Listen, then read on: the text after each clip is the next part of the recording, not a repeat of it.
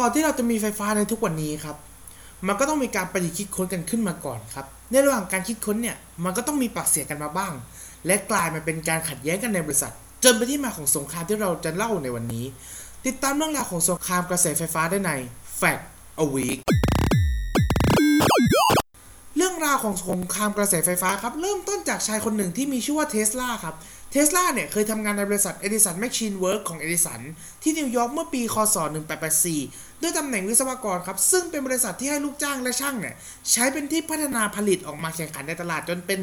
พัฒนาเนี่ยกลายมาเป็นศูนย์วิจัยครับผมเทสลาเนี่ยติดตามเจ้านายผู้กำกับงานจากบริษัทเดิมในปารีสซึ่งเป็นสาขาหนึ่งของ Edison Machine Works มาที่นิวยอร์ก ในขณะนั้นเนี่ยมีการวางโครงสร้างระบบไฟฟ้าขนาดใหม่ในเมืองอยู่เทสลาครับจึงมีส่วนในการติดตั้ง และแก้ปัญหาหลายอย่างครับเพื่อปรับปรุงระบบปั่นไฟและเครื่องปั่นไฟครับผมช่วงแรกครับเทสลาเนี่ยประทับใจเอดิสันมาก เพราะเอดิสันเนี่ยมีการศึกษาไม่สูง แต่สามารถประสบความสำเร็จในงานไฟฟ้าที่ต้องอาศัยความรู้เชิงเทคนิคสูงเอดิสันครับก็ค่อนข้างพอใจสติปัญญาและความสามารถของเทสลาครับผมแต่ทั้งคู่เนี่ยกลับมีแนวทางที่แตกต่างกัน คือเอดิสันเนี่ยเขาเป็นนักประดิษฐ์ผู้สร้างสรรค์ผลงานผ่านการลองผิดลองถูกครับ ในขณะที่เซนล่าเนี่ยเขาคำนวณทุกปัจจัยและแก้ปัญหาก่อนการลงมือทำจริง อีกประการคือความเชื่อมั่นในไฟฟ้ากระแสตรงและกระแสสลับครับ ซึ่งเวลานั้นเนี่ยงานด้านไฟฟ้าเป็นการถกเถียงไม่จบสิ้นระหว่างสองกระแสที่มีข้อดีและข้อเสียในตัวเอง พวกเขาจึงอยู่คนละขั้วในทางปฏิบัตินั่นเองครับจนกระทั่งครับ ทั้งสองคนครับ ร่วมมือกันประดิษฐ์งานประมาณครึ่งปีหลังจากนั้นครับ ที่เทสลาเนี่ยย้ายมาจากฝั่งนู้น ตรงนี้แหละครับ มาร์กไว้ดีๆเลยครับท่านผู้ฟังครับ ตรงนี้แหละครับสงครามมันเริ่มดำเนินแล้วครับ มีครั้งหนึ่งครับเอดิสันพูดกับเทสลาว่าจะยอมให้เงิน 50,000 ดอลลาร์ครับ ซึ่งค่าเงินในวงนั้นเนี่ยตีจนปัจจุบันนะครับก็คือ1ล้าน7แสนบาท หากเทสลาเนี่ยสามารถพัฒนาไดนาโมไฟฟ้ากระแสตรง ให้ใช้งานได้ดียิ่งขึ้นเทสลาครับรับข้อตกลง เขาพัฒนาและปรับปรุงสิ่งประดิษฐ์ขึ้นใหม่ เรียกได้ว่าแทบจะยกแผงครับและแก้ไขจุดบกพร่องในงานชิ้นเดิมครับ ซึ่งเป็นจทย์ของเอดิสันอย่างหมดจด ปรากฏว่าครับนอกจากนั้นเขาไม่ได้เงินตอบแทนเลยครับ แต่นอกจากเงินที่ไม่ได้สักแดงเดียวแล้วเนี่ย สิ่งที่เขาได้กลับมาคือประโยคนึงจากปากเอดิสันครับ ซึ่งทำให้เขาเนี่ยโกรธมากก็คือเทสลานายคงไม่เข้าใจอารมณ์ขันของคนอเมริกันสินะ หลังจากประโยคนั้นเลยครับเขานี่โกรธมากครับ เทสลาครับจึงแค้นฝังใจต่อเอดิสันตั้งแต่นั้นมา เทสลาครับเลยลาออกจากห้องวิจัยบริษัท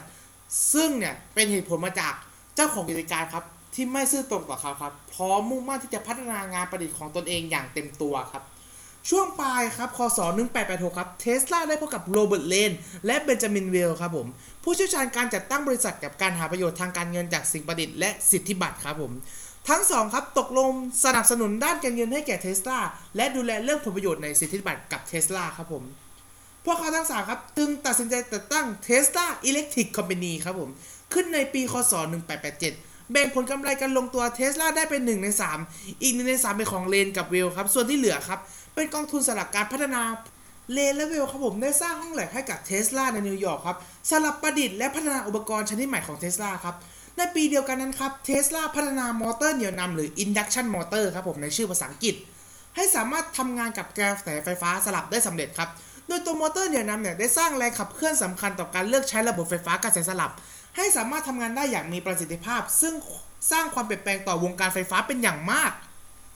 เนื่องจากก่อนหน้านั้นครับ ยังไม่มีมอเตอร์ที่มีประสิทธิภาพดีพอสำหรับกระแสไฟฟ้าสลับครับผมทำให้กระแสไฟฟ้าสลับในช่วงนั้นครับ ไม่ได้รับความนิยมเลย ต่อมาครับบริษัท Westinghouse Electric ของจอร์จเวสติงเฮาส์ครับผม นักประดิษฐ์และนักธุรกิจชาวอเมริกัน ได้ซื้อสิทธิบัตรระบบกระแสไฟฟ้าสลับของเทสลาด้วยราคา 1 ล้านดอลลาร์ครับ รวมทั้งจ้างเทสลาไปที่ปรึกษา เพื่อนำไปสร้างโรงไฟฟ้ากระแสสลับแข่งกับบริษัทเอดิสัน General Electric ของเอดิสันที่ใช้ระบบกระแสไฟฟ้าตรง และเป็นผู้ครองตลาดอันดับต้นๆอยู่ในขณะนั้น จึงกลายเป็นจุดเริ่มต้นของสงครามกระแสไฟฟ้ามานับแต่นั้นครับผมทั้งสองฝ่ายเนี่ยต่างพยายามทุกวิธีทางครับ เพื่อให้ระบบไฟฟ้าของฝ่ายตนเองเนี่ยชนะ และขึ้นไปที่หนึ่งของกิจการด้านไฟฟ้าครับ โดยฝ่ายเอดิสันพยายามใช้ปฏิบัติการเชิงจิตวิทยาครับ ชี้นำผู้ใช้เห็นข้อเสียของระบบกระแสไฟฟ้าสลับที่อันตรายถึงแก่ชีวิตครับ มีการจำลองเหตุการณ์ด้วยการเอาไฟฟ้ากระแสสลับช็อตสัตว์ต่างๆ ตั้งแต่สุนัข แมว ม้า จนไปถึงช้างครับ และถ่ายภาพยนตร์ออกเผยแพร่ครับ ต่อมาครับยังได้ประดิษฐ์เก้าอี้ไฟฟ้าที่ใช้ประหารชีวิตคน เพื่อให้ผู้คนเนี่ยกลัวครับไม่กล้าใช้ไฟฟ้ากระแสสลับ ซึ่งฝ่ายเวสติงเฮาส์ที่มีเทสลาเป็นผู้ออกแบบระบบทั้งหมดนั้นจำเป็นต้องแสดงให้เห็นถึงข้อดีของกระแสไฟฟ้าสลับที่เหนือกว่า เพราะว่ากระแสไฟฟ้าสลับนั้น มีประสิทธิภาพสามารถส่งไฟฟ้าได้ไกลมากกว่ากระแสตรง ราคาถูกกว่ามาก และไม่ได้เป็นอันตรายอย่างที่อีกฝ่ายโจมตีมาตั้งแต่อย่างใดครับผมจนกระทั่งครับต้น 1890 ครับสงครามกระแสไฟฟ้าครับเริ่มเข้าสู่ช่วงคดเคี้ยวและยากลำบากครับเนื่องจากประเทศสหรัฐอเมริกาประสบกับสภาวะถดถอยทางด้านการค้าและการเงิน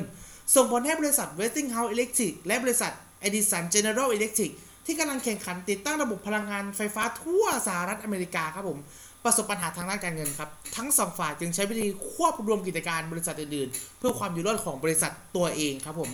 บริษัทของเอดิสันครับร่วมกับบริษัททอมสันฮิลสตันครับผม ที่เป็นคู่แข่งสำคัญของบริษัท Westinghouse Electric กลายมาเป็นบริษัท General Electric ครับ ซึ่งสร้างความท้าทายครั้งใหญ่ต่อการแข่งขันครั้งนี้ บริษัทของ Westinghouse ครับ จึงตอบโต้ด้วยการเร่งขยายธุรกิจของตนด้วยอัตราการเติบโตที่สูงมาก จะได้รับผลกระทบทางการเงินอย่างหนักทำให้ต้องควบรวมกิจการกับบริษัทขนาดเล็กหลายแห่งเช่น บริษัท US Electric บริษัท Considerate Electric กายมาเป็นบริษัท Westinghouse Electric and Manufacturing ครับผม จนกระทั่งในปีคศ 1893 ครับ เกิดเหตุการณ์สำคัญที่กลายเป็นจุดตัดสินของสงครามกระแสไฟฟ้าว่าใครเนี่ย จะเป็นผู้ชนะกันแน่ คืองานนิทรรศการ World Columbian Exposition ที่เมืองชิคาโกครับผม เป็นงานระดับโลกครั้งแรกหลังมีระบบส่องสว่างด้วยไฟฟ้า พื่อฉลองครบรอบ 400 ปีครับที่โคลัมบัสเนี่ยได้ค้นพบดินแดนใหม่ก็คือทวีปอเมริกาที่จริงเจอเกาะก่อนนะ แต่ว่ามาเจอทวีปเนี่ยทีหลัง มีผู้ร่วมงานถึง 27 ล้านคนครับผมโดยบริษัทของ Westinghouse ครับได้ชนะการประมูลระบบไฟฟ้าแสงสว่างสำหรับงานทั้งหมด จากการเสนอให้ใช้ไฟฟ้ากระแสสลับด้วยราคาค่าใช้จ่ายเพียงแค่ครึ่งหนึ่งครับที่ฝ่ายเอดิสันเนี่ยเสนอด้วยระบบกระแสไฟฟ้าตรง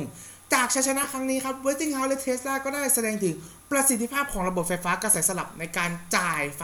ให้หลอดไฟเกือบถึง 1 แสงดวงครับผม ซึ่งได้รับความสนใจอย่างมาก Tesla ครับ ยังได้แสดงเทคโนโลยีใหม่อย่างเช่น หลอดไฟไร้สาย หลอดไฟนีออนเป็นต้นครับผม ในปีเดียวกันครับผมหลังจากนิทรรศการครับบริษัทของ Westinghouse ครับ รับงานสร้างระบบจ่ายไฟฟ้าของโรงไฟฟ้า พลังน้ำในน้ำตกในแองการาครับผม โดยใช้ระบบเดียวกันในงานนิทรรศการ ซึ่งประสบความสำเร็จไปได้ด้วยดีครับ ทำให้ระบบกระแสไฟฟ้าสลับเนี่ยกลายมาเป็นอย่างของระบบไฟฟ้าทั่วโลกครับผม